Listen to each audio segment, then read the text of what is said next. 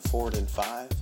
This is uh, Infidelity Part 2. If you haven't listened to Part 1, I encourage you to do that before you listen to this podcast. Stay tuned.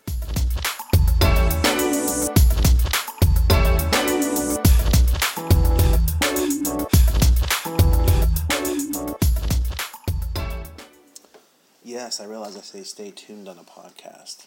I just thought of that. I'll have to come up with another catchphrase. Hey, I really appreciate you listening. I've been seeing the downloads go up. I'm not sure who you all are, but I'd love to hear from you. Uh, you can tweet me at Couple Forward or shoot me an email at christian at coupleforward.com. I have received a couple emails and questions, and I uh, appreciate that. And this is uh, Infidelity Part 2, a continuation of a conversation we started last week about infidelity, something that has been universally scorned and universally practiced. Um, it does seem like even people who uh, cheat on their partner will tell you that it goes against their values. And so, uh, as a couples therapist, someone who sees couples all the time, I see many, many couples who come to me because uh, an affair has been found out or something has happened. Uh, their partners, um, you know, looking at pornography um, or going to strip clubs without them or uh, involved um, in a relationship with someone else. And of course, it is devastating. Rejection is probably the most painful uh, feeling that we as humans can experience. Um, but I'm here to tell you that if that's you in some way, either you're the cheater or you've been cheated on, or you're listening to this trying to avoid and insulate your relationship from that, there is life after infidelity. You can couple forward after the fact.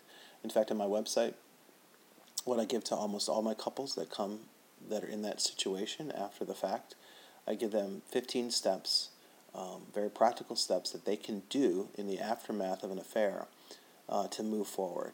And we see people recover.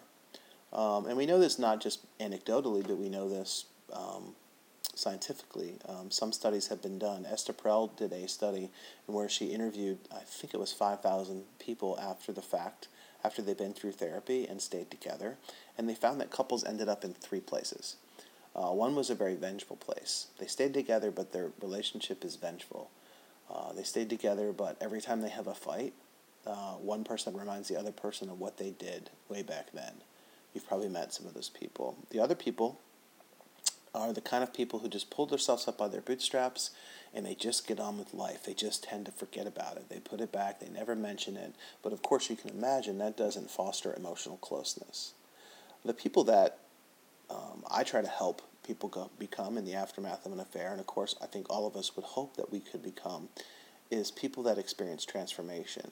And there are quite a uh, amount of uh, couples that experience transformation after an affair. After what is such a painful event, it can become a catalyst. It can become a meaningful, historic event in the relationship that gave them a new birth in their marriage or their long term monogamous relationship and that is very, very possible.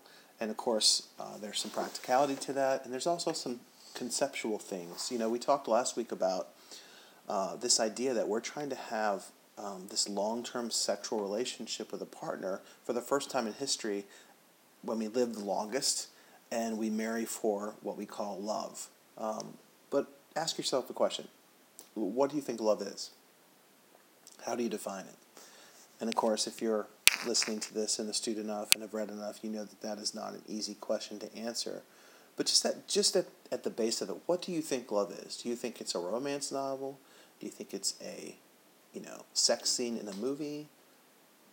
What is the culture cultural edit that you've been given that your implicit answer is this? A lot of times people say love is an emotion, and I would argue that love is not an emotion. Love is accompanied by all kinds of emotions intense desire, intense pleasure, intense just, you know, that, that thing that happens to us in our stomach when we see that person and that stage of life that we call infatuation when the relationship is so new. And then somehow we think that when we finally get into that long term relationship and maybe we just sort of accept this, and I think it's pitiful that somehow the desire in long term relationships uh, no longer continues. And I, I would say it changes, and I would say that um, there's a possibility that uh, these two characteristics, this love pulling against this desire, can exist inside one relationship. And if you deconstruct infidelity, you'll find that people um, haven't thought through that. Uh, maybe in the aftermath they are, that their marriage or their long term relationship was about love, but their affair or their sexual indiscretion was about desire. And one of the things that you can do in your long term relationship is get back to where you can have both love and desire inside of the relationship. You can not always have to have desire of something you don't have, but you can desire what you already have. Um, and of course, that's a process um, that I think each person has to go through, and some of these events can certainly create the desire, uh, the motivation to understand that in a much deeper way. But love is not an emotion, love is an action that's really founded in attention, in focus on a person. Um, and focus on a, on a person um, brings about attachment. And in part one, we talked about the chemical, the biochemical interactions that we have that bring about attachment.